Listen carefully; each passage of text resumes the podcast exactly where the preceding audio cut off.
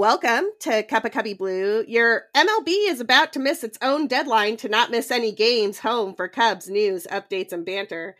We're the official podcast of Bleed Cubby Blue, and you can find us wherever you get your podcast by searching for Bleed Cubby Blue. I'm Sara Sanchez. I write about the fact that MLB players don't make as much money as you think, and the Cubs for Bleed Cubby Blue. And I am thrilled to be joined once again from Mexico, which I am super jealous of, by Danny Rockett. How's it going, Danny? Oh, it's going great. I was in the pool this morning. I was floating around. I I went for a walk uh, right next to the ocean this morning. I had steak and eggs for breakfast. Like the only thing wrong with my life is the fact that there's not going to be baseball seemingly anytime soon, uh, barring an amazing breakthrough. But other than that, I'm fabulous yeah, it's pretty much the only thing going wrong for me at the moment too. And we're just going to jump right into it because these negotiations, they picked up the pace. They've been, they're finally meeting every day and only took them 3 months to do that, which I mean, I get Do they get congratulations for that? Do we like congratulate them for figuring out that they should meet when they're negotiating? I'm not entirely sure. Uh, but they're actually meeting every day. The players made an offer on Saturday that Saturday, February 26th, that was basically um it, it, had a lot of give in it right? Like they gave on some of the pre-arb stuff that they were looking for. They gave on some of the draft stuff that they were looking for. And the owners came back uh basically saying no and adding $1 million over the course of the next five seasons to their cbt offer which was already terrible. So uh, if you have been looking at the twitterverse uh, takes on the future of the 2022 MLB season, the CBA, you have likely concluded, like a lot of people, that the regular season is in serious jeopardy. Bleed Cubby Blues editor Al Yellon has a great write up uh, Sunday morning about with all a summary of sort of where we are at. But Danny, this looks bleak. I don't really see anyone out there thinking there's going to be a last minute deal on Sunday. It looks like MLB is trying to break the union. They would love to roll back any of the advantages that the players have gotten uh, in the last 20 or 30 years. I mean, this is this is bleak stuff. This looks like we're gonna we're in we're in this for the long haul. They are gonna miss spring training. They are probably gonna miss a month or so of the regular season until one side blinks. That's my take. What do you think? Uh, I mean, the the players seem to have been giving every single time that they come back with a proposal. Uh, they originally wanted uh, to get six years down to five years until they became free agents or become free agents by age 30. We went through that. They, you know, how that would be fair, maybe, uh, to do because it's something that they gave in the last one and it didn't help them. Uh, and you know they gave that they gave up on that right away so they gave up that uh, they conceded that to the owners now they they've conceded um, playoff. Uh, we're going to talk about it in a little bit, but, but, the fact that we will go to a ridiculous 14 team playoff uh, tournament. I'm going to call it a tournament because now it's like a little league round robin, basically, at the end of a, a baseball season. So they they've Seriously. acquiesced on that. They've acquiesced uh, acquiesced on the Super Two status people that would get paid earlier. They've acquiesced on the bonus pool. Uh, and they weren't close in that number by the time that they've acquiesced. And so it seems to me that it's only the players that have been giving an inch every time the owners seemingly acquiesce gotten something like the DH. They're like, okay, we'll give you the DH, but there will now be 42 teams in the minor leagues only.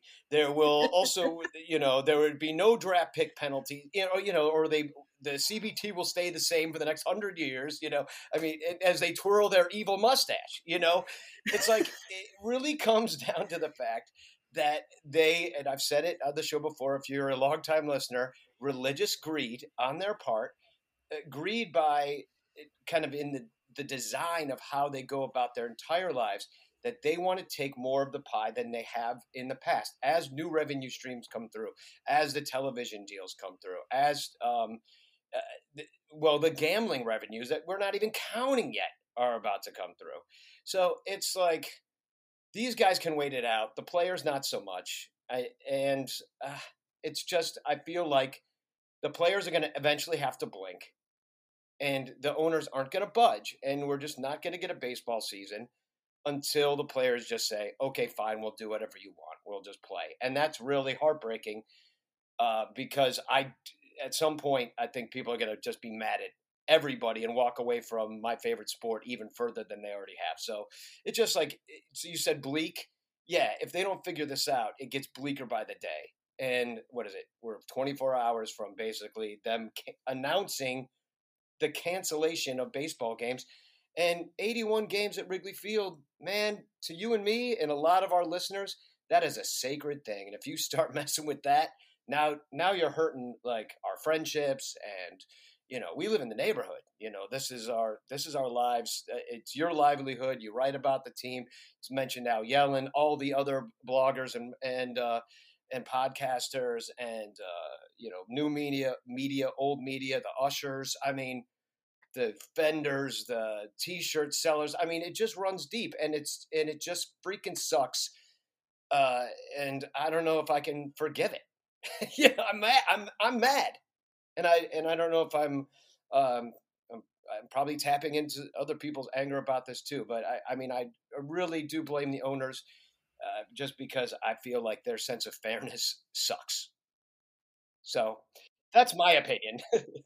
their sense of fairness totally sucks. And and I want to get into a little bit about what you were talking about with living in the neighborhood, the people whose lives depend on this. Like, you know, we we create content about the Cubs like we need we like this would be a better podcast if there was baseball if we could talk about some drills that were going on or a sick thing that we saw from a new pitcher or something like that. This podcast would be a lot more interesting. Instead, we're talking about these CBA fights, but you know, spring training is a big business in Arizona and in Florida. There are communities that depend on that month ish of games to make sure that they have there's ticket revenues there's people staying in hotels there's people eating at restaurants there's people heading to the bars to chit chat after the games like there are lots of people who make their living off that and if you have ever been around Wrigley Field in the off season, you know that it is just a different place when the Cubs are in, in season and when the Cubs are not in season. And and that's no, you know, it's fine. Like the neighborhood is fine. Like it's gonna it's gonna survive and it'll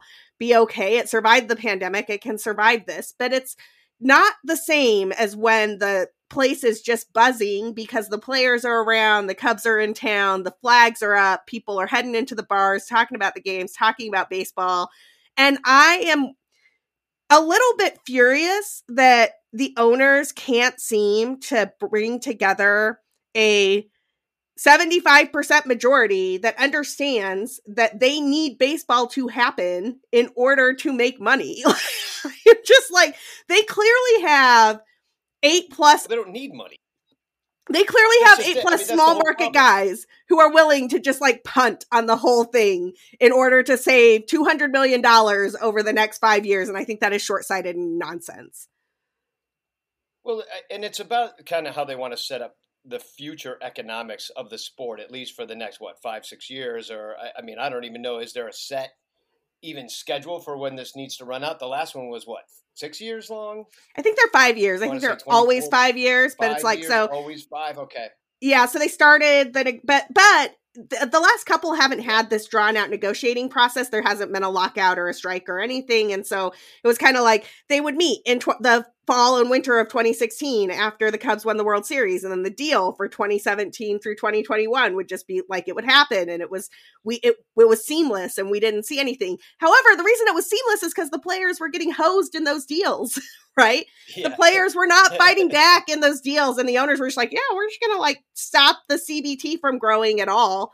Uh, we talked about that last time. We won't get into it this time. I do want to get in to a little bit of how the mood and tenor has shifted because since we talked last week, I felt like last week there was some optimism that with picking up the pace of negotiations and with the teams and sides meeting more frequently, with John Henry of the Red Sox coming in to sort of offer that big market team vision in the negotiating room as opposed to letting it be run by the smaller market teams. It was Dick Monfort, I believe, from the Rockies who was running that before. And we already made fun of that because, like, honest to God, do you really want the league to run like the Rockies? They they paid the Cardinals to take Nolan Arenado. That is not a good model for the future of the sport of Major League well, you, Baseball. You got to see where where he lives, there's not a lot of oxygen in the air. He was just a little lightheaded when he made that move. I think up there, ten thousand feet in the air. You know, but you know, there was some optimism. You know, you bring in the Red Sox owner, he like kind of brings together a coalition. It does not appear there's any hope of a coalition. I spent this morning reading the the you know the powers that, the, that be the guys who are there who can get a sense of the negotiations by talking to the people who are in the room and Evan Drellich like doesn't think that the regular season is going to start on time thinks they're going there's going to need to be some sizable missed playing time here for people to move Maury Brown at Forbes kind of had a similar take. Like Craig Calcaterra thinks the MLB is trying to break the union. Jeff Passan, Jeff Passan, who uh, look, no offense to Jeff Passan, he's not usually a flamethrower, but he's kind of out there like these offers from MLB are small and not helpful. What is going on? And when you have lost, when you have lost Jeff Passan, like really MLB, reconsider. Yeah, I mean, yeah, yeah, it's it's it's pretty frustrating because none of the offers have been serious it, it, from Major League Baseball, and the players have been giving concession after concession. What were they down to? About they asked originally for seventy five percent of Super Two players to make it into some pre arbitration situation. Eighty, I down think. To like 80. 80 down to what? Now they're down to like thirty two up from Yeah. twenty eight. Like they've totally given on the entire thing. I might be wrong with those numbers, but they came way down. And the bonus pool that was even an, that was even a non-starter for these uh, for the owners. And uh, you know they were like, okay, ten million dollars, but we said one hundred ten. Okay, can we meet somewhere in the middle? No, ten million dollars. It's like it, it it it gets to the point where you wonder uh, if uh, you do have a labor relations board case, and I know these things are hard to prove that the that the owners and Major League Baseball are not negotiating in good faith because that is, I think, the law that you have to do that. So it is um, indeed. It is indeed the law. yeah, sometimes the law gets a little, you know, lawy, you know, or or un, uh, you know, the law gets a little fuzzy, is what I'm saying. A lot of times, depending on who's enforcing it. But uh, you know, the other thing with the small market versus the big market owners, I mean, why wouldn't you want to be the Pirates? You know what I mean? Just like just lose 100 games, pocket 60 mil, like you know, it's all gravy to you. You don't care. So I think there are different owners. I think Tom Ricketts is one of the owners that probably really does want a season to happen. Totally. a hotel across the street. You know, he's trying to get this. He's trying to get uh, breaking. He's breaking ground on a casino in his ballpark. If there's not going to be anybody around, then you know what has he got? Just a, a couple concerts. You know, that's about it.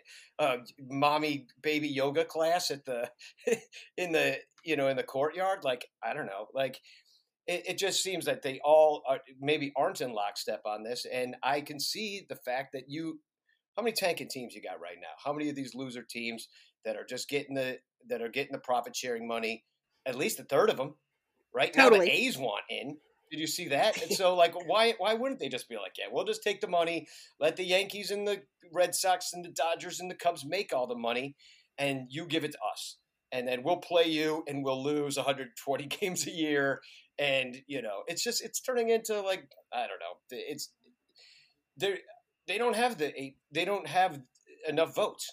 They don't have it. Otherwise, eh, maybe you could at least do some compromises. But I feel like you got the Pirates guy sitting there being like, "No, I like things how they are, and I want to keep them this way." And the A's are like, "Yeah, I want in on that. Let me in too." So it's it's it's a it's a mess. Let's talk about the duty to bargain in good faith for a second because we've given Eugene Freedman a shout out on this podcast a few times before. But really, if you're not following Eugene, you need to be following Eugene. And like every day, I feel like he drops a thread that just expands my knowledge of how the labor process works exponentially. And he's such a smart guy. He's such an accessible guy to read. At Eugene Freedman on Twitter, definitely give him a follow. But he had a really great tweet thread um, out yesterday looking at the the obligation that both sides have to negotiate in good faith and whether or not MLB is actually doing that, right? Like are they bargaining in good faith when they don't move? I mean, Danny mentioned the uh pre-ar the the Super 2 players like going from the, the players start at 80. The league is like, no, we want it to stay at 22. The players say, we'll go to 75. The league is like, how about 22? The players are like, we'll go to 50. The league is like, nope, 22. Now the players are down to like 35. The league is still sitting at 22. I mean, this is not a negotiation. A negotiation requires gives and takes. One side asks for something, the other side moves on it, right?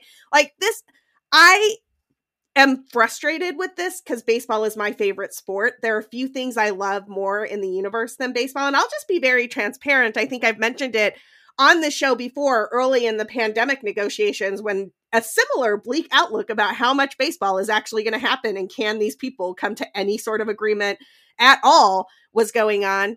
It feels to me like there is go there's going to be a s- substantial loss of games and that is heartbreaking to me because those three hours that I spend with the Cubs on an almost daily basis from April until October is pretty sacred to my rhythm as a human being. It, it gives it gives me something to get excited about. It gives me something to be interested in outside of my own like work life and things that are going on. It lets me see friends like Danny and Mai Tai and Crawley over at the bleachers. I love the rhythm of baseball season. It is 100% one of my favorite things. And right now, I feel like the owners are just like, we don't care. We don't care about providing that to fans. We don't care about providing a little bit more security to players. We don't care about protecting the trust of the nation's pastime. All the owners seem to care about is that they make 0.25 more percent on their bottom line year after year after year after year, regardless of what it does to the game of baseball. Yeah, and and I have to add too that they all of their ideas stink. Like the owners are like because they're going to make they make more money with the playoffs, for example. Like they that's where their bread and butter is. That's where their TV money comes streaming in, billions of dollars. Um, and in the playoffs, so they basically want to let everybody into the playoffs because they think everybody's going to watch that. So it, it cheapens the regular season. It it also, uh, I mean, it lets mediocre teams into the playoffs, which I mean, I don't know why you'd want to watch 500 baseball teams get into the playoffs. I don't, that maybe don't deserve to be there. I mean, and who knows? They could win the World Series, and just because they got hot at the right time, like correct, you know, that could happen too. Because baseball's a sport like that, so that's why I think it's important to keep mediocre teams out of it because they're not they shouldn't be there to just get hot at the right time like it's I, it's just my opinion but but uh, it's just it seems like the things that the owners want to do hey let's uh let's get let's put a, a runner on second to make uh, extra innings not happen anymore. Well, we don't like that. We don't think it's it's a good idea. Well, it's too bad. I, we think it's great. It's going to speed up the game. You know, it's like all their ideas kind of stink too. Um, it, well, and also like, can we get into the playoffs thing a little yeah, bit because do, this let's is, do it. This is a huge give. This is a huge give on the part of the players because if you can be a 500 baseball team, and I did write this down, like last year, who would have been in the playoffs? If uh, they had a 14 team playoffs. oh, Danny, ju- just before you talk about this, I want to clarify one thing. So, MLB wants a 14 team playoff system, 14 out of 30 teams. That's basically half the league. The players have countered with a 12 team expanded playoff uh, which is still too many as far as I'm concerned. But I just wanted to clarify that there is still like a little bit of wiggle room there. But both like both sides seem to know. The players said last week that expanded playoffs are off the table if any regular season games are missed. So if Monday really is the deadline for regular season games being missed, it sort of seems like expanded playoffs are dead in the water at that point and that will hit all of the owners in the pocketbooks because they will not get the revenue from those extra games. Anyway go back to what you were saying about which teams would be in and out. I just wanted people to know the differences between the two sides. Yeah yeah. Thanks for uh, giving like the actual background of what they're trying to negotiate here. And so here's what who would have been in if you're adding uh, two teams uh, per uh, well if two teams per league into the playoffs you have um, the 82 and 80 Phillies and the 83 and 79 Reds make it in. Riveting. Um, and then and then I guess part of this deal was a buy for the best team. So the Giants and then the Giants would have been in a buy, whatever that means. Uh, oh, they don't play. So you take your that that's stupid in and of itself. You take your best team that everybody wants to see play, and then it, to uh, gain people's interest in the sport, you have them not play. you know that, that makes all the sense in the world. everybody watch uh, the Giants sit on the bench, even though they won 107 games. Um, in the AL, it, it, it, looks a little better. The 91 and 71 Toronto Blue Jays make it, even though they came in fourth place in the East. Man, what a brutal division the AL East is. True. It always is. It really is a powerhouse. And then 90 and 72 Seattle probably gets in. And both of those teams um, actually won more games than the team that actually won the World Series, which is the 88 win Atlanta Braves, who actually took their division because the NL East was a dumpster fire last year somehow, and won so, the World Series. they won the World Series. Well, they were total. Well, eh, you know, maybe they played each other to even because they were all good enough to be around uh, just over 500 or just under 500. Like, eh, you know, there was a pretty actually competitive division, not necessarily a good division, but a competitive one. Um, you know, there's some good players over there. Bryce Harper still plays for the Phillies. Last I checked, you know, so um, you know the the Nationals were the only kind of ones that fell into the toilet. Um, I think the even the Marlins show promise uh, with their young guys. So anyway, I don't want to get into the NL East. We're far away from talk about the NL East, unfortunately, thanks to thanks to this lockout. But um, uh, yeah, I mean, so you cheapen the playoffs at that point. Also, there's just a lot that can happen, like just odds wise. Uh, you know, you, we all remember the 83 win Cardinals that freaking backed in. And here's the overall. I hate point. that team. If you, if you, yeah, I know who did, every Cub fan does. But if you have an 82 win team in the playoffs, why? And then you're just going to roll the dice. Isn't that the old adage? Well, you just get in there and you do your best. Once you get in, it's a lottery ticket to win the World Series. Okay, sure.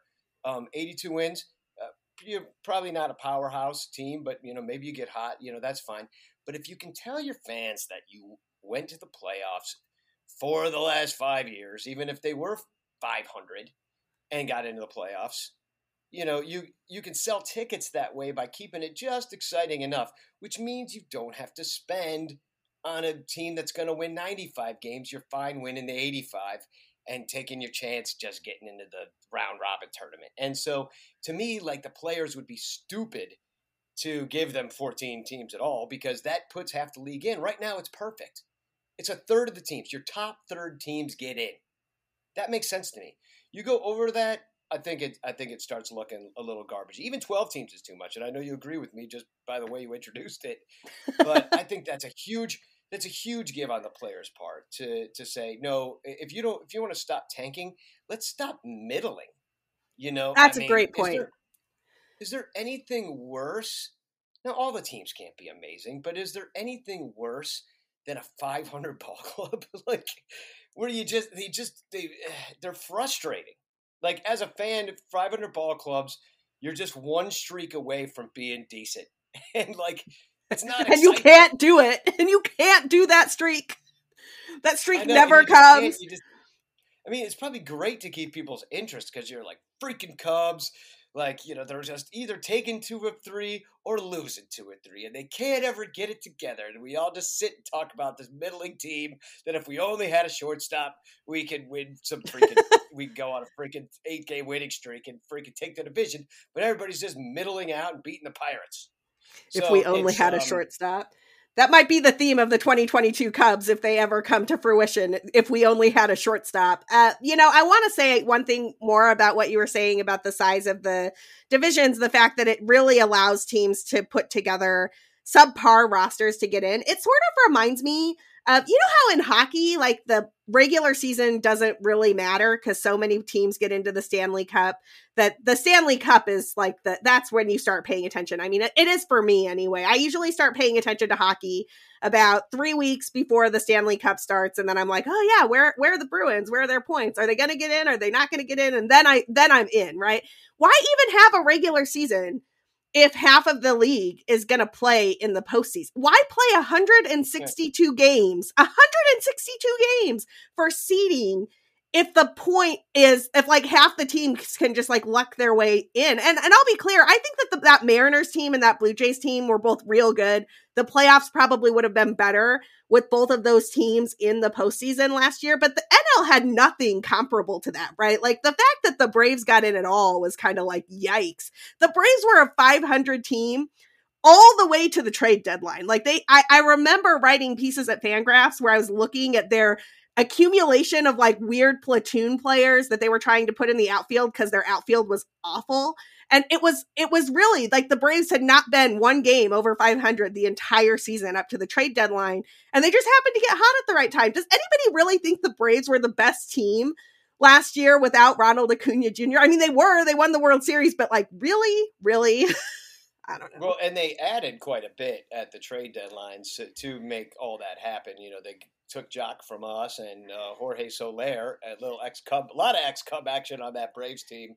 Um, they added middling so, guys though, Danny. It goes back to your point of middling. They added Eddie Rosario. They added Adam Duvall. They added Jorge Soler. They added Joc Pederson. The Dodgers added Max Scherzer and Trea Turner and lost. Well, I mean, I'm, let me play a tiny violin. Like, good, you know, screw them. Um, but uh, I mean, I hate the Dodgers, so I'm saying I was going for the Braves at this at, at this one. Me but, too, yeah, but I, mean, I just want to point out the strategy. You know. Yeah, 87 wins. Yeah, 87 wins gets you in. You get hot at the right time. You got the right mix of guys. You can go far because it's just a you know a one month tournament. And here's the other stupid thing: it's in October, you guys. I mean, football's starting up. People are getting into that, college and pro. So. uh you know, they aren't, it's not like baseball has it all to themselves at that exact point to even have these extra playoff games. They seem to be counting on these, this extra revenue from extra playoff series. I'm assuming they'd maybe even be going to a playoff series format. Maybe even the wild card becomes a three game. I don't know the details of it.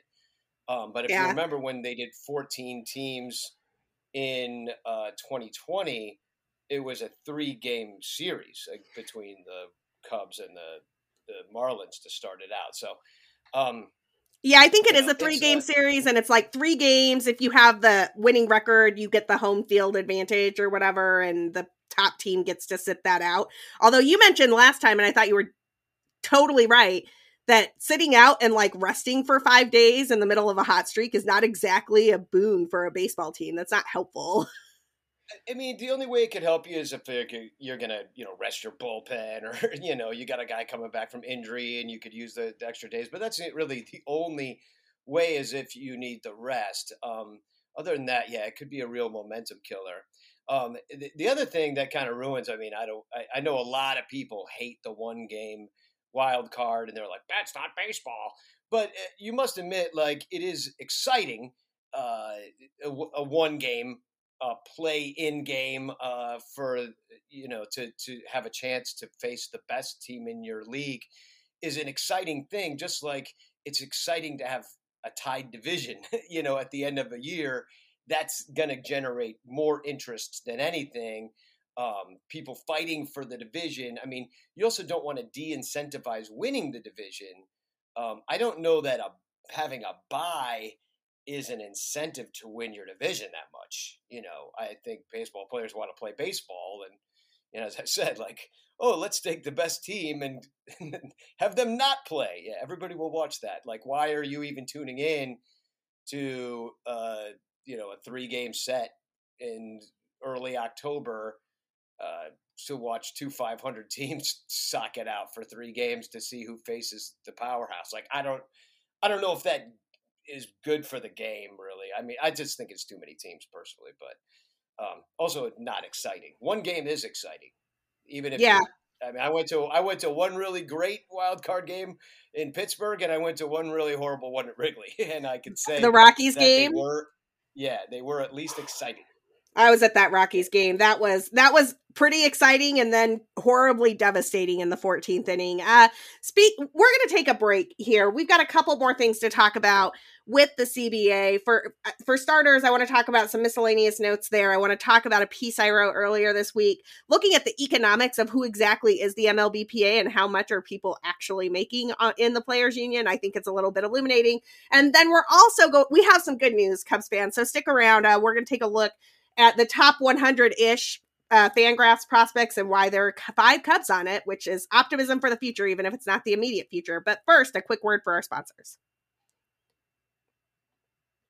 All right, a couple other notes from CBA stuff. This one is just kind of miscellaneous, so I'll start with it. I think we can knock it out quick. Uh, there was an item on Saturday that MLB wants to change the rules so that you know how MLB can like unilaterally implement some rules changes in order to make the season work. They did that with like sticky stuff enforcement. They've done that with like um the ways the way that's how the whole 2020 season happened. There wasn't actually an agreed to anything. Rob Manfred just said there would be a 60 game season and laid out the parameters for it. MLB wants to change that so that they only need 45 days and they can just like start implementing rules changes. So theoretically, they could do things like, I don't know, say in April, hey, by the way, in May, we're going to limit the shift and players would just have to accept that. I think this is bananas. I think that the idea that MLB could just like be changing the rules in the middle of the season to try out new stuff is is out of control. It it changes players' livelihoods. I mean, if you were a lefty one out guy before the three batter minimum came in. I mean, you lost your job. Like those are those yeah. are jobs that no longer exist because MLB changed the rules. The players are hot about this, Danny. What do you think of MLB being able to just change things with 45 days notice? Well, yeah, be, well, it depends. Eh, well, why do they want this power? Is the question. And if they want this do they want to use it for good or evil? you know, and always evil, always. Yeah, exactly. so, so that's what you got to ask yourself. They haven't really proven themselves that they're just like these benevolent dictators that like make the game better all the time and let's just always do what they say because it hasn't really gone that way, has it? So, um, yeah, it it seems unfair to me. Uh, I mean, the sticky stuff thing, sure. I mean, we saw a lot of shenanigans happening But they were also changing the baseball on on people in the middle of the season too, and using two different baseballs. I mean, there eh, there's shenanigans on both sides at this point. Um, so did they have to nip that sticky stuff in the bud?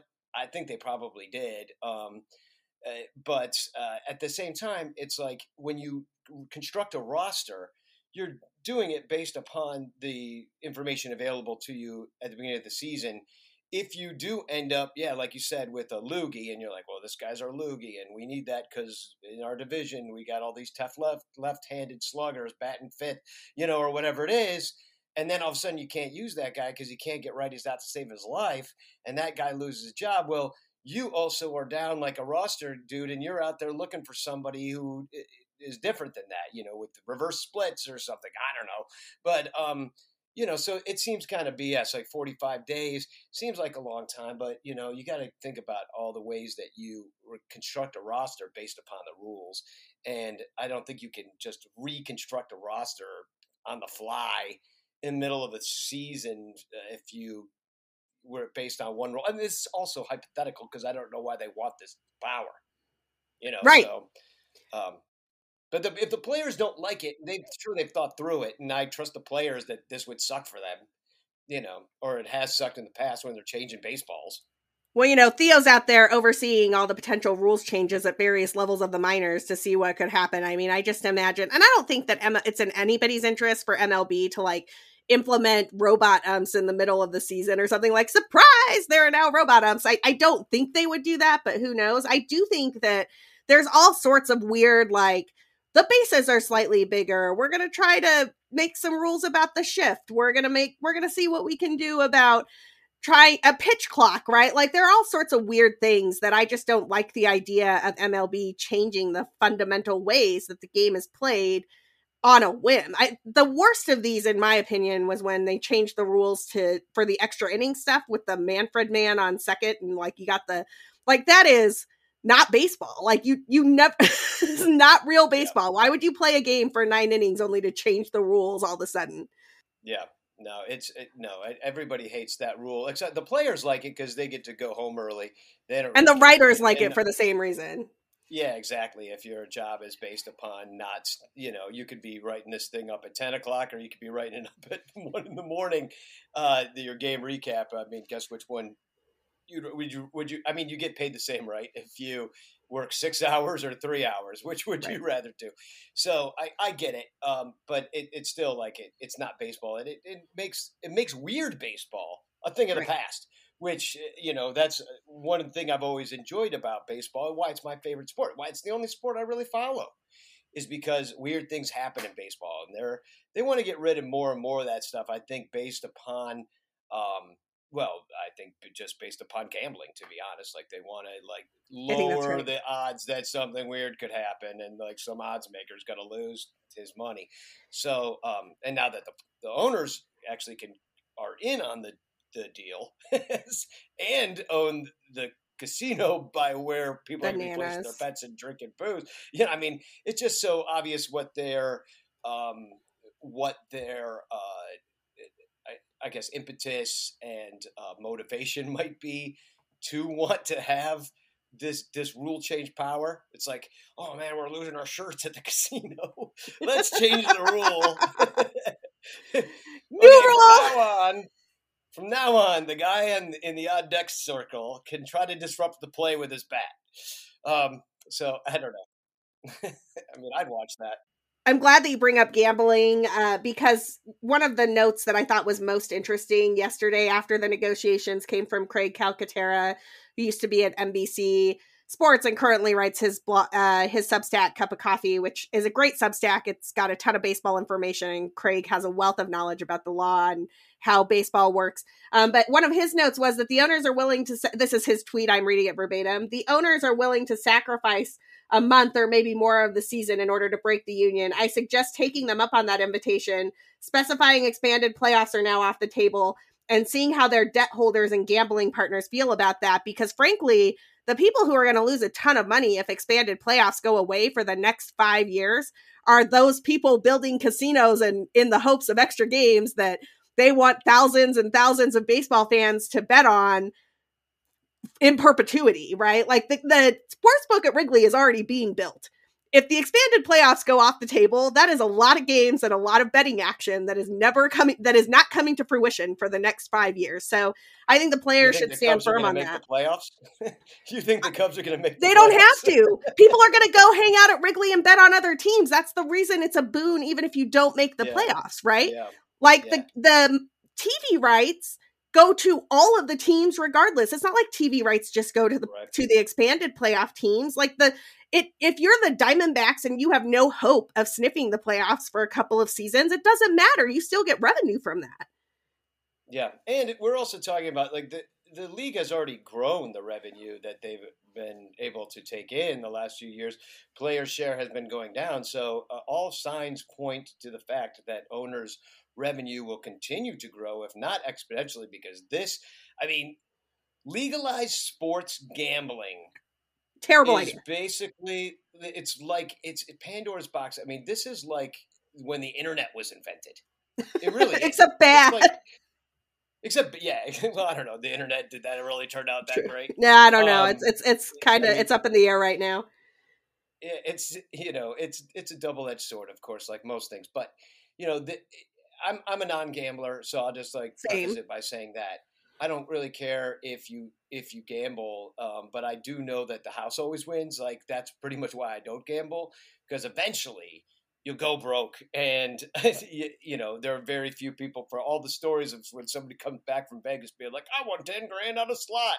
There's a lot more people uh, who lost 500 bucks and, you know, that, you know, they lost maybe $50,000 over the course of their life. And the one guy won 10 grand. So, you know, it's a good business if you look at casinos, you know, and how opulent they can be and how beautiful they are.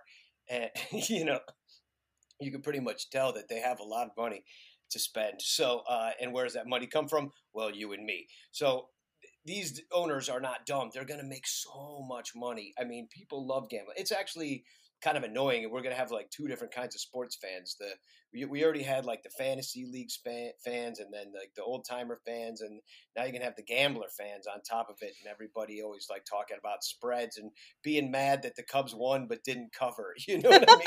Like, yeah. Are you a Cubs fan? You know, it's like so. It's like you know, and but all that money is just gonna be dumped into their pocket. So this is just another thing that the owner's gonna make money with, and so that's why I think if, like Craig says if they if they knock off April, you think the owners give a crap about a bunch of like cold, rainy days at Wrigley Field, uh, you know, when nobody's interested, you know, on the, you know, they don't care. Besides opening day, April's pretty dead. It's when you, it's really the feet get to the fire when you get into like Memorial Day and beyond, and then uh, unfortunately, then you're looking at like what are we going to lose half a season, if not the whole season at that point, depending how dug in they are. So the money from spring training, that's already going to be screwed for, with the with the owners. That's going to come out of their pocket. They obviously don't care. They already said they don't mind losing games, especially don't care about losing April games. So that's why I don't have a lot of hope that if if we are going to do April, now we're looking at July. And if you remember what happened with the stupid 60 game season, they could have been back. They could have been back, what, May? Oh, easily, been, yeah. Or like all they had to do was come to an agreement. Or, the whole goal was yeah. like get get games back by the Fourth of July. Let's go go America, right? And they couldn't do yeah. it. Yeah, they couldn't even play till they didn't play till like what end of July.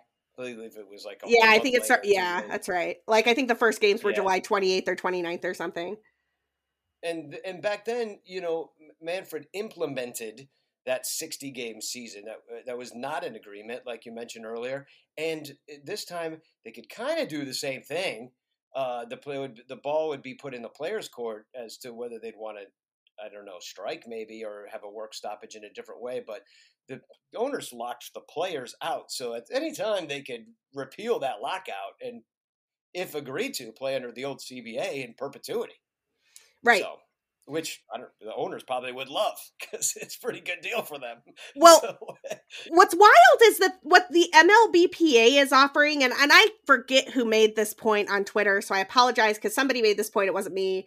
I cannot give credit to them because it's not up in front of me at the moment. That, but somebody made the point on Twitter that the, what the current MLBPA offer is in terms of, you know, we keep the thresholds for the CBT about where they are, but we bump it so that it's $20 million more the first year and then like goes up with inflation after that.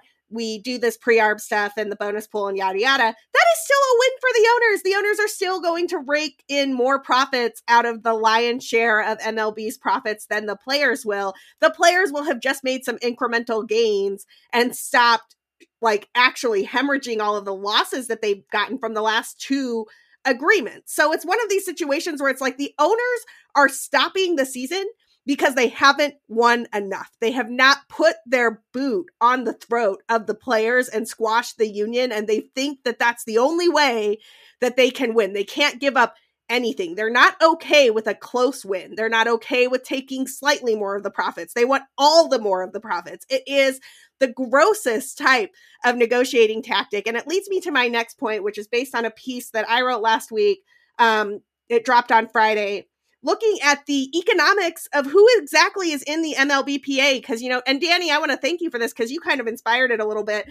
A couple episodes ago, you mentioned, you know, Slumdog Thousandaire versus Slumdog Millionaire. And, and it got me thinking, like, how many of these players are actually millionaires? Like, what constitutes being a millionaire, right? And it turns out that if you take a look at the Cubs roster in 2021, and admittedly, that is probably not representative of the entire league. In fact, I'm relatively certain it's not. Daniel Epstein over at Baseball Prospectus uh, had a tweet yesterday that said that 31.9% of ML- the players on the 40 man, which is who the MLBPA represents, uh, make less than a million dollars a year.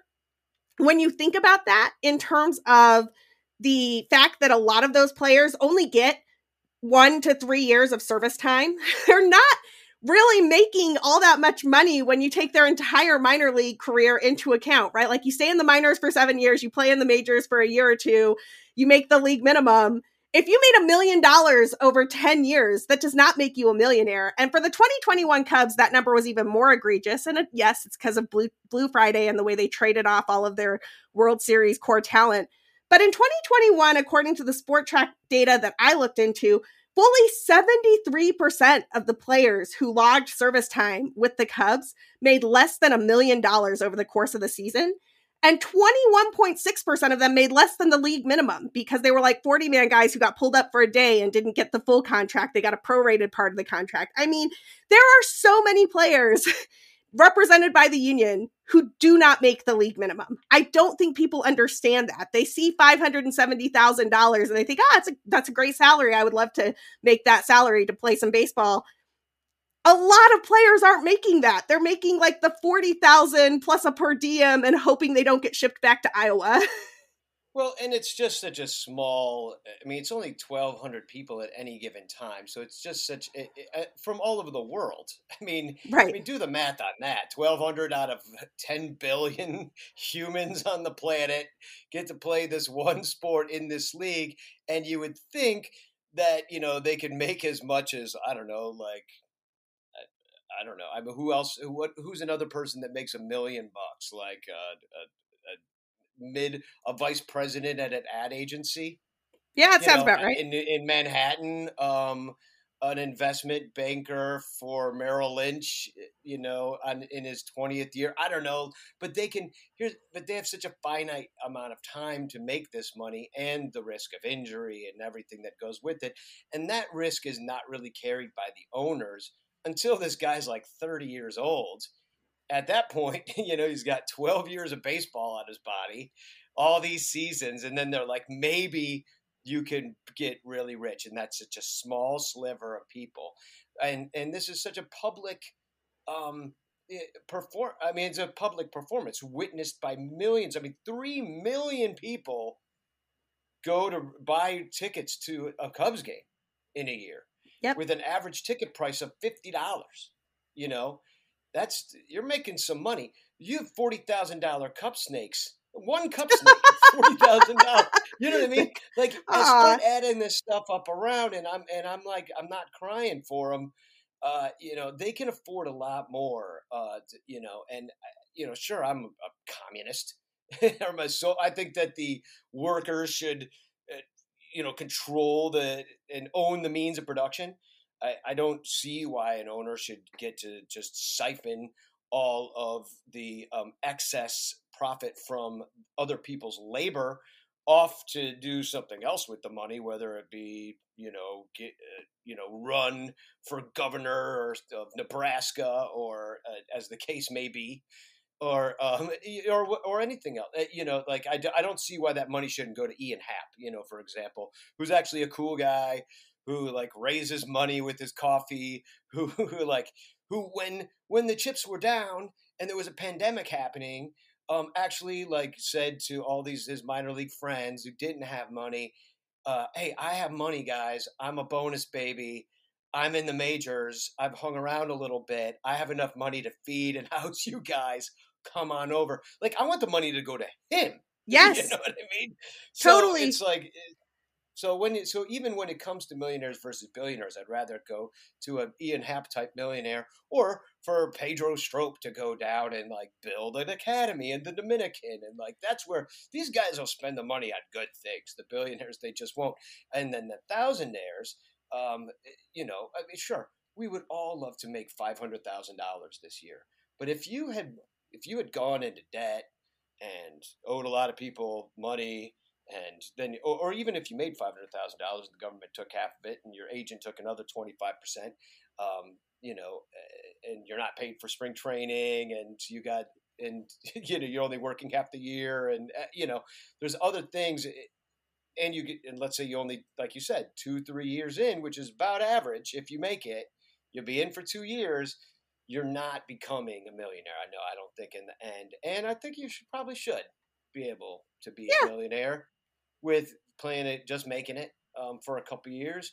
Uh, that should be what what happens to you because let's face it, a million bucks, um, it's it's great, you know, but uh, man, isn't that what most people think they need to retire these days? is a million dollars, you know? It's like, you know, it just these guys, it's just a finite amount of time that they can make it. And eh, sure, it's a lot of money. I'm not going to give it. I would love to make that kind of money, but uh, you know, even so, it's it, you're not a tycoon. You know, you're not. It's not. Right. You're not boat rich. You're not even house rich these days. You know, you're you not can't get a like, yacht. You're even. Yeah, you, it will. And who cares about a yacht? I mean, you can't even like buy your mama house anymore. I made the major to buy mama house. No, like his houses are a million dollars now. Like even in stupid neighborhoods, they're a million dollars now. You know, because of inflation. Yep. So you know, uh, so I know a million sounds like a lot, but and it is. Uh, but but it's also like not in many respects too, in, in many facets. Like, do you guys do you want these guys to live in a, a six floor walk up? you know, is that what you want for them? Do you, you know, it, it, it just doesn't make sense to me. Like yeah. The, anybody would be on the owner side, you know, I just don't get it.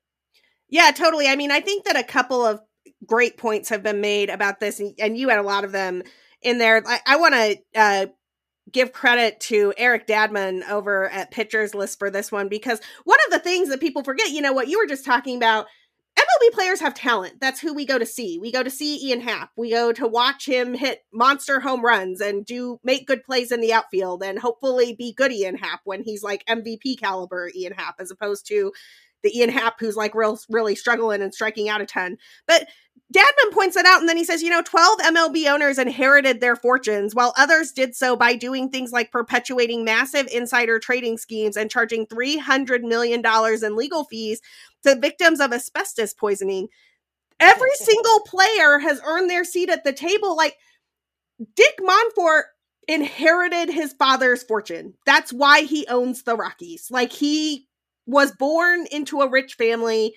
He now has money that he inherited. Why do why would we reward that? And then there's the last little piece I want to put here on the millionaires versus billionaires and keep in mind that like a third of these guys are not even they're not millionaires, they're not sniffing a million dollars. Uh, Adam Johnson, I included this tweet in my piece on Friday, writes, you know, framing the MLB lockout as billionaires versus millionaires is a stupid anti labor talking point that should always be followed by mentioning that if you made a dollar every second, it would take you 11.6 days to become a millionaire and 31.6 years to become a billionaire. Like the difference of scale here is so yeah. massively skewed, we can barely comprehend it in our brains. The billionaires yeah, exactly. are fine, people. yeah. Yeah. Yeah, um, man, I should be, start making a dollar a second because I could be a billionaire, and uh, by the time I'm ready to retire, um, should get right on that. um, uh, my uh, you can uh, Venmo Sunranto. One dollar a uh, second. no, uh, no, it's it's the we can't comprehend it. It's it's a it's a million dollars is is pretty. It's a thousand. It's a thousand. A billion is a thousand millions correct? I I think so. Yeah. Uh, yeah, that sounds yeah, right. Because a hundred million is a thing, and nine hundred million is a thing. So a thousand billions. Yeah. So ba- so basically, uh, you know, you have one man who's a billionaire, Tom Ricketts, let's say, and if he was the For if example. he were to pay all twelve hundred, if he were to pay all twelve hundred players in the major leagues a billion, uh, uh, well, a one million dollars if you would pay every single one of the 1,200 players one uh, one million dollars, uh, and that Tom had uh, two billion dollars, he would still have a billion dollars even after giving everybody a million. Like th- that's kind of how that works. So, anyway, and we're not I'm, asking I'm him sure to pay all of them. We're asking him to pay yeah, 40 exactly. of them, like 40. 40 them, yeah, yeah, 40 out of 1,200 he has to pay.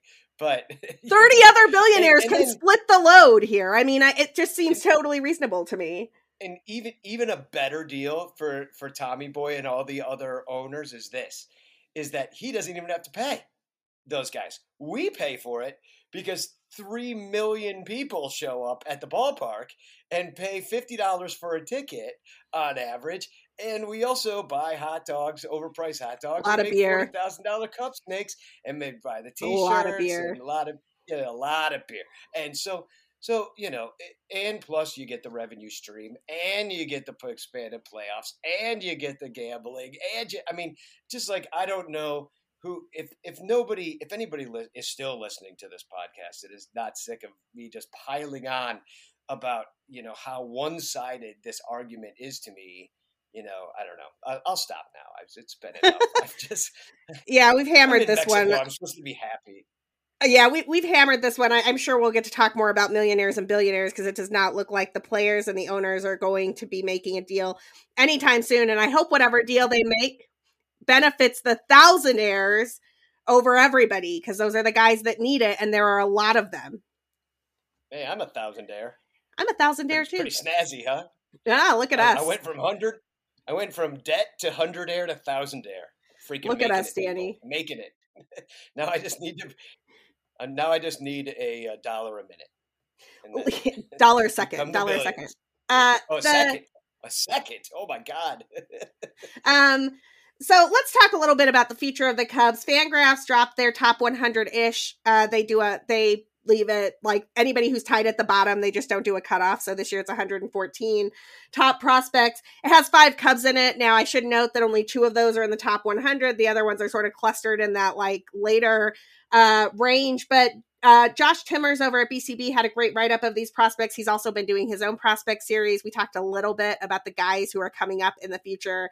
And admittedly, most of them are a long way away. I think the only players that we might see this year are maybe a Brennen Davis and at the middle of the season, if there is a season, um, you know, perhaps a Brailyn Marquez gets a shot to come back up and you can see what he can do after a year of sort of rehabbing some injuries and whatnot. Uh, you know, what do you think about the fact that this team looks pretty solid going into the future, Danny? Well, I just hope I live long enough to see these guys. I mean, I am in Mexico. Uh, eh, no, it's it, they're a while off, and except for Brendan Davis, uh, the other guys are a while off. They're pretty young. Um, it's exciting, you know. I mean, I saw some picture of Kevin Alcantara standing next to a bunch of other young guys at minor league camp, and I was like, "Oh my god, that man is giant!" And then I saw I looked it up, six six, and He's I was huge. like, "Well." He's skinny, but you know, he's also young, and you know, maybe he fills out, and we and we can see some big things out of the guy. Maybe he's the next Sammy Sosa. I don't know. Like, let's let's hope. Um, you know, Owen Caissie, another. He's from the. He's Darvish, also giant. Uh, yeah, trade, I believe. Yeah, so is Reginald Preciado. You know, very young shortstop, but you know, uh, it's it, this is exciting. Uh, James Triantos getting a lot of press this week. He was the other one on the list. I mean, you know, this is the, sure, eh, you know this is awesome. It just it's not going to happen soon. Hey, but maybe by the time baseball's back, it'll it'll happen. Maybe by the time the lockout is over, they'll be ready because um, they're the only ones that are going to be playing, except for Brendan Davis, who's on the forty man. So, um, yeah, it's exciting. You know, there's always going to be younger guys that are going to be coming up through the system, and it's nice that the Cubs maybe will have a rated. Some people are predicting by the end of this year will yeah. be more of a rated farm system, which not only means that you have things in the guys in the system that are going to come through and maybe be a part of your future, but also means you have some trade chips if you piece together it's buy a team and need to buy a little bit more with what you have. So uh, it it can only be a place of strength to have uh, players that there's a buzz around. Yeah, totally. I, I think that we might need to take some uh, field trips to South Bend or maybe Iowa to watch some of these guys because um, minor league baseball will be happening even if Major League Baseball is not. And I, am pretty excited about some of these young guys in the system. They sound like they they're interesting prospects, and that the Cubs really did do a nice restock of their system with those trades that broke all of our hearts last July. Uh, speaking of one of those prospects who did not make FanGraphs top 100 uh, ish list, but is still pretty interesting. I don't know, Danny, did you happen to catch the pictures of Pete Crow Armstrong doing some drills out in Mesa where he was robbing home runs? This guy can fly. Like it was so exciting. I don't think I've seen anyone get air like that on a baseball for the Cubs in center field. And I don't know, maybe since Reed Johnson. I mean, it was honestly impressive. And the idea that the Cubs have a guy in their system who can actually play a legitimate plus defense center field was so freaking exciting to me. I was just like, I can't wait to watch Pete Crow Armstrong rob some homers. Yeah, well, I mean, that's isn't that always the knock on the Cubs that uh, that we never have a center fielder. Dex was like really the last guy, and then we just never have that person. Almora was supposed to be it, and he couldn't hit, but like we just never can find that center fielder it's just always been a, a kind of a black hole on the team. And so, yeah, that would be just amazing if we could get someone one up there. Um, now, now, if you could get a center fielder that's also a leadoff hitter, now you've now that's the golden arrow. Whoa, whoa! I mean, like, that's the thing. Those are the two things we never have. And like, you know, imagine he's got speed, hits three hundred, maybe even steals thirty-five bases at a time. But oh, how excited we would all be! So, no, that would be great. And he's got an awesome name. I mean, anybody with Crow in the middle of their name is just cool, any, no matter what. And um, and that's just how that works. The Mets gave up on him, which is seems weird because he was just injured, but he was one of their top prospects. And so the cool thing about Pete Crow Armstrong is, unlike the other guys that we just rattled off that are you know kind of uh, too young to be top 100s, um, Pete might be closer because wasn't was he already at Double A? I think he was. I'd, I'd have to look. I don't have his player card in front of me, but he was a little bit closer, and he yeah he's uh should be. Well, let's see. This I'm looking at a Is piece he that start in Tennessee? I think he's 20. I think he's I think he's 20 right now if I'm doing the math right. I have a different piece up that I'm I wanted to talk he's about a 19 right. He will be 20 on March 25th. Okay. But here's a but he's a first rounder drafted 19. Oh yeah. Uh, yeah, and uh, but you know, so he's he's 20 years, maybe a little bit young, but I mean, I mean, look at the Cubs. Like, look who's on the freaking Cubs. Like, why not have? Oh no, no, he did not make it. He was single A, so there's a good chance he'll be at double A this year. So he was at St. Lucie, but he he missed a little bit of that time with uh, it was a shoulder, but it wasn't his throwing shoulder, I believe. Interesting.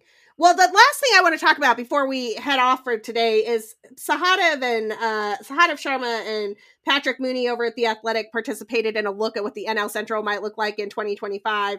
Um, the fun thing about this for me is that Sahadev and Patrick Mooney basically like went and they did the exercise of, hey, the Cubs are still a big market team; they can make some trades. So where all of these other beat writers sort of took the path of like who's in the farm system, who might be up the projected opening day lineup for 2025 for the Cubs has, you know, Miguel Amaya, Owen Caissie, Nico Hoerner. Those are some guys in the system right now. But at third base, they project Gleyber Torres uh, after a trade. At shortstop, they have the Cubs going after Fernando Tatis Jr., which look, I love it. Like if if Tatis is ever a Cub, that would be incredibly amazing and I would be really excited about it. The idea being that the Padres will get gun shy about that contract when it doesn't pan out in a few years. Um, they've got Kevin Alcantara, Pete Crow Armstrong, Brennen Davis. And then the roster is what really excited me. Uh, the pitching roster is what really excited me. They had Shane Baz, Jack Flaherty, Noah Syndergaard, Caleb Killian, and Jordan Wick. So you got two homegrown guys there and then three monster trades. I thought it was a fun exercise, and the Cubs are still a big market team and they can make some trades and pay some guys. I mean, if you have enough guys in your starting rotation that uh, you're paying under a million dollars, that may, will should afford you the opportunity to go out there and get the number one free agent uh, on the market every single year. You know, and so that yeah, that would be ve- very exciting. I mean. You know, this is all kind of pie in the sky stuff. You know, I, as much as uh, I mean, and, and this is kind of what I, I started the Son Ranto show back in 2013 and everybody was excited uh, in 2013 2014 2015 about some of these prospects that we were about to bring up. And i was like this is all fine and good. I'm really excited to see these guys at wrigley field. Like tell me when they played their way onto this team. Kyle schwarber played his way onto the team. Kris Bryant played his way onto the team. Uh, Willson Contreras played his way on the team. Now that's what i want to see now, and and some of these guys, Willson Contreras wasn't necessarily on people's radar as to, to be somebody that was gonna be the guy. Was That's why I love supposed Be a him. Maya. Yeah. So I mean, uh, you know, it, so for me, it's just like call me when this is happening. Twenty twenty five. That is a long way off in baseball years, and um, you know. I, we're Chicagoans. We live in, in Chicago. We watch the Cubs. There's no reason that the Cubs cannot thread that needle and compete every single year. And we don't have to wait till 2025. This is what the players are trying to solve with the tanking thing and the draft lottery draft pick and the you know all and the the CBT tax and all that stuff. This is what they're trying to fix so that uh, teams don't go into the garbage just so they can get a top five pick, which doesn't seem to matter anyway that much. So it's just like, it, it you know, uh, I don't know. Call me in 2025. I'll get excited with you. I, I think this team might be exciting in 2023 or 2024, but for now, we're waiting to see if the 2022 season will happen. If there is any emergency news on that front, Danny and I will be here with an emergency podcast. Please, for the love of God, MLB and the MLBPA, make Danny and I find a way to do an emergency podcast sometime this week. We would love you for it. Uh, but in the meantime, we'll be dreaming about the future, looking at what's going on or not going on with the CBA negotiations. And Danny, where can people find you on social media while we wait that out? Well, uh, we're going to go live with the Son Ranto show every Wednesday night, uh, regardless of a deal or not. Uh, we're talking about some kind of Cubs related thing. Last week we had Miguel Esparza, the Spanish language voice of the Chicago Cubs, on for a quick interview. Very cool guy. Um, so uh, we, we've been finding fun stuff to talk about. We got Crawley, Michael Cotton. We, we go live on Wednesday nights on all our social medias. You got Danny Rockett's YouTube, Son Ranto YouTube, Twitter, Facebook. Uh, just follow at Son Ranto or at Son Ranto Show, and yeah, I don't know. You can find it. You know, this is this is the future, people. You can find anything you want by typing in somebody's name, like Danny Rockett or Son Ranto. You find everything. But Wednesday, Wednesday at seven o'clock. Come and join us. We have a lot of fun there. Yeah, the Son Ranto show is always a great time. You can find uh, anything related to this podcast on at Cup of Cubby Blue. You can find my takes at at BCB underscore Sara, and we will be tracking everything going on with the CBA negotiations and the prospects for a 2022 season. In the meantime, uh, on those social channels. Until next time, have a good one.